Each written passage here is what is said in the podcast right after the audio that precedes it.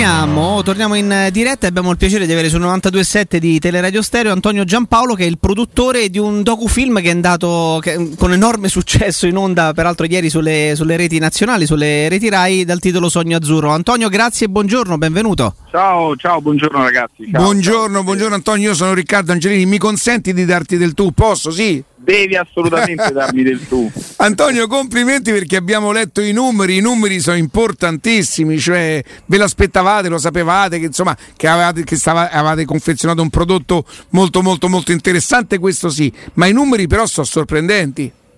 Guarda, io quando abbiamo iniziato questa avventura di questo docufilm più di un anno fa, perché noi abbiamo iniziato a seguire la squadra in realtà, pochi lo sanno, dalle qualificazioni, da quando Mancini ha fatto il primo ritiro a Coverciano, noi abbiamo iniziato a seguirli da là.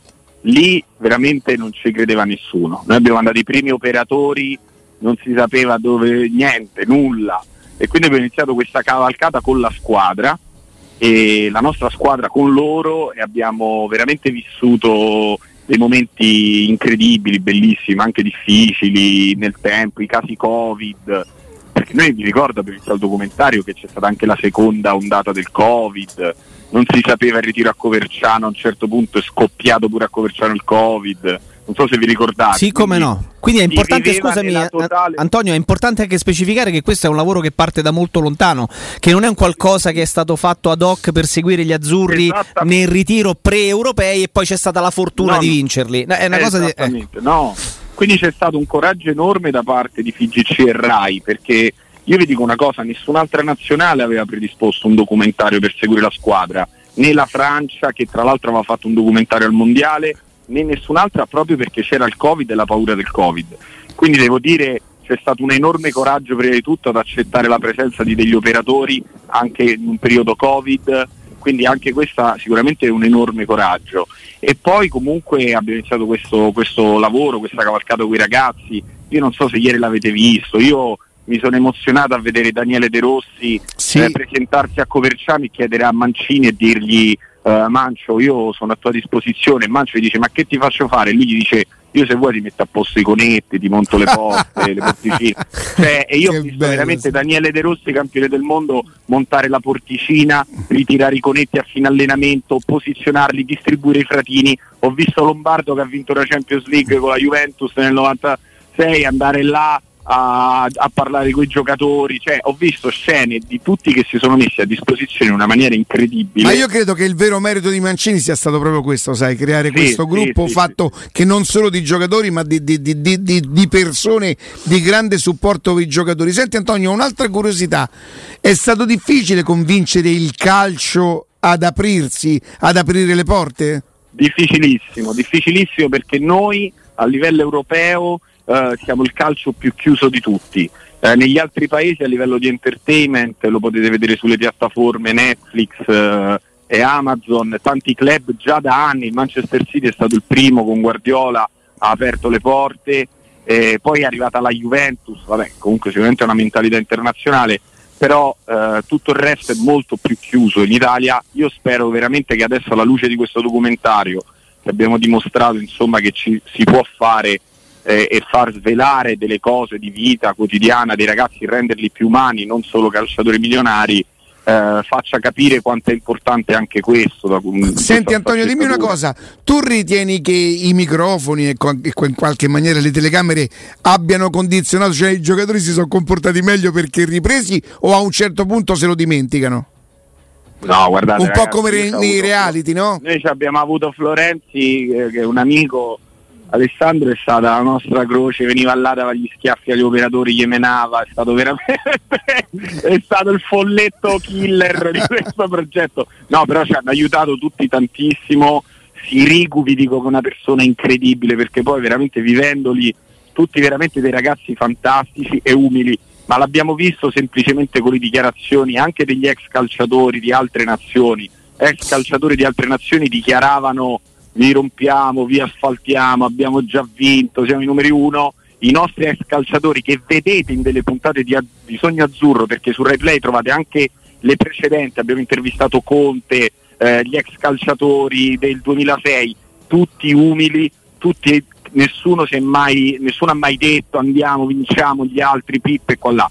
Veramente c'è stato da parte di tutti eh, una mentalità vincente nell'essere umili, è stato anche questo un grandissimo segreto di Mancini quindi veramente complimenti a loro. Senti, abbiamo fatto il 21 e mezzo di. Eh, porca miseria, è importantissimo. Eh, una roba che non era nemmeno prima serata e il dato incredibile è che dopo di noi c'era la partita e la partita è crollata al, al 16. Quindi la dimostrazione che la gente era interessata al documentario. Quindi questo è stato un valore super uh, importante per noi. Senti Roberto. Quando... Sì, Roberto, chiedo scusa, stavo scrivendo. Antonio. Senti Antonio, ma tutto bello, però la canzone delle porpette che cotolette. no, ragazzi, allora guarda, noi no. dico solo che la canzone su YouTube, il video di quella canzone ha guadagnato 200.000 visualizzazioni immaginavo intera stamattina. Immaginavo. È diventato incredibile. Un tormentone e c'è un pezzo dove Pessina con il suo accento nordico dice noi siamo arrivati qua con Loca, con Loca Locatelli e a un certo punto hanno cominciato a cantare in una lingua che ma dove siamo capitati? In una lingua sconosciuta eh, Antonio buongiorno Augusto piacere. Eh, ciao. qual è il calciatore? Ce n'è uno telocchio clinico no? quello più, più, telegenico quello che si presta meglio anche in modo spontaneo perché poi comunque sì fai, prendi confidenza col microfono con le telecamere. Ce n'è qualcuno proprio che magari può avere pure un futuro sotto questo profilo? Ha un futuro. Allora, secondo me, ragazzi, preparatevi perché Sirigu, gli auguro ancora di continuare, ma è pronto al salto, è pronto al salto, può condurre può condurre Sanremo per me. Sì. No. Che poi sembra, si può dire che anche per il ruolo che magari ha, magari anche reduce da un paio di stagioni non eccezionali, non ti dà quella sensazione no, di essere invece la bellezza del dietro le quinte di quello che hai fatto tu e eh. che avete fatto voi come, come, gruppo di lavoro è quello proprio di scoprire delle cose che non sono pronosticabili. Sirigu, no? ragazzi, andava a parlare con Donnarumma e l'umiltà di Donnarumma, neofirmatario col PSG, comunque che ascoltava Sirigu, si metteva lì e ascoltava Sirigu. Cioè, Beh, ha raccontato quella storia che contro la Svizzera lui aveva pronosticato sì. che intorno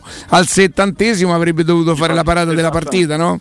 Quindi veramente io sono contento perché questo documentario è stato visto anche da persone che non capiscono di pallone o comunque che, hanno anche, magari hanno anche un pregiudizio di fondo. Pregiudizio noi abbiamo ricevuto tanti complimenti da persone che non seguono assiduamente il calcio che si sono emozionate e hanno visto il lato umano.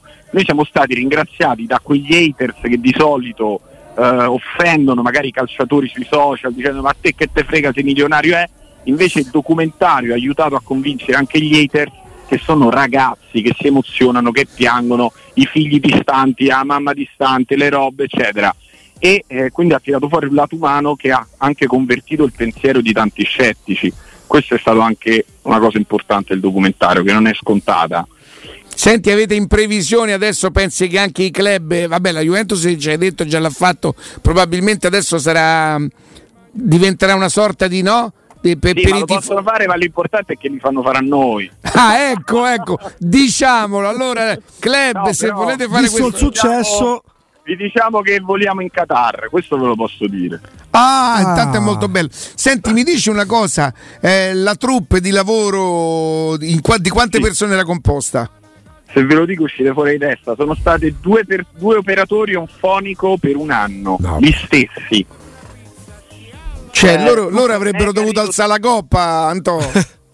No, no, ma infatti c'è uno dei due, soprattutto Renato De Blasio, che è stato proprio quello più a stretto contatto con i calciatori, che noi lo prendiamo in giro e diciamo dai, vieni in ufficio, porta la medaglia. Oppure tipo, tipo che ora farà tutti i video dei matrimoni di tutti i calciatori, forse Bernardeschi gli ha fatto lui le riprese. Beh, vedi, vedi, il lavoro porta lavoro. no, però nel senso pure la dimostrazione che con una troupe ridotta non bisogna non avevamo una luce, niente, comunque c'è una qualità anche fotografica, io ci tengo a dirlo e spero che l'abbiate notato, a livello fotografico, di qualità d'immagine. 4K? 4K, abbiamo fatto sacrifici importanti per riuscire a, a, ad alzare il livello. E poi la cosa che più, visto che siamo su una radio, passa anche la musica, una cosa che veramente mi fregio e che ho lottato perché il promo ufficiale del, do, del documentario ha una canzone di Gazzelle, che è un cantante ah. indie Bravi. che dice molto meglio di un film, la la la. E ah, quindi ecco, portare vedi. su Rai 1 portare su Rai 1 un promo con invece che l'Ino d'Italia una canzone indie per me è stato il sogno della vita realizzato però complimenti a Rai che ci ha dato retta e ha capito quanto è Perché Antonio come funziona? Voi avete confezionato il prodotto e avete detto alla RAI vi interessa o siete andati a, pro, a, a portare no, il progetto? No, no, io ho incontrato un altro pazzo, un altro pazzo totale che è Pierluigi Colantoni, che è un dirigente RAI dei nuovi formati, che è un visionario, un po' uno Steve Jobs eh, di, della RAI e lui è l'altro pazzo che insomma insieme abbiamo combattuto nei mesi per cercare di dare un taglio moderno, fresco, giovanile lui è venuto da me e mi ha detto Antonio voglio fare un documentario pop.